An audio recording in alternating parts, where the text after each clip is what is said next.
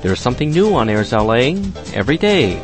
My name is Dr. Bill Takeshita, and I'm the Chief of Optometric Services at the Center for the Partially Sighted in Los Angeles, California, and the Consulting Director of Low Vision Education at the Braille Institute of America.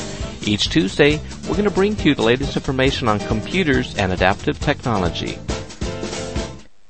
The new Freedom Scientific Sapphire Portable Video Magnifier.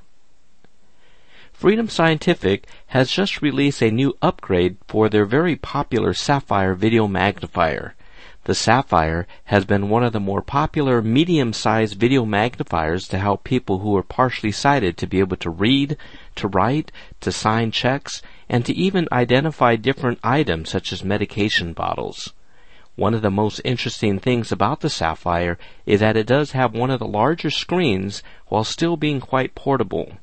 The dimensions of the screen are such that it has a diagonal measurement of 7 inches, which makes it a much larger viewing area as compared to some of the other pocket-held video magnifiers.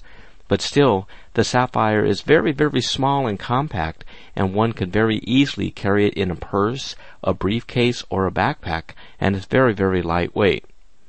Now the new feature that they added to the Sapphire is that the Sapphire now has masking capabilities.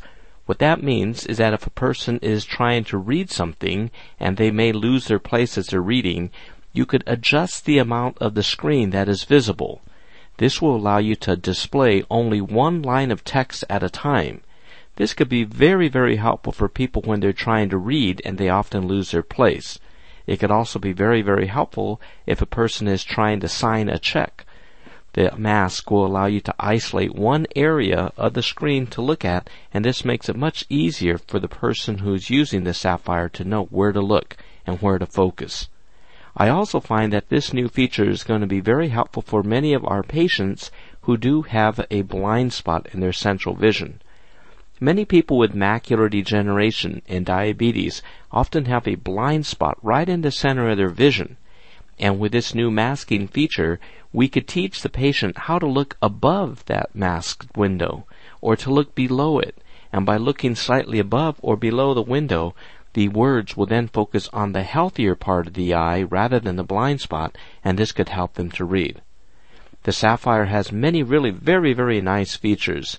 Number one, it does have one of the larger screens and it allows a person to change the colors of the background and the text. This is a way that a person can very, very easily set the contrast and color settings to make it most comfortable for them to read. With the new mask settings, it will also help those people who are very sensitive to glare and bright light.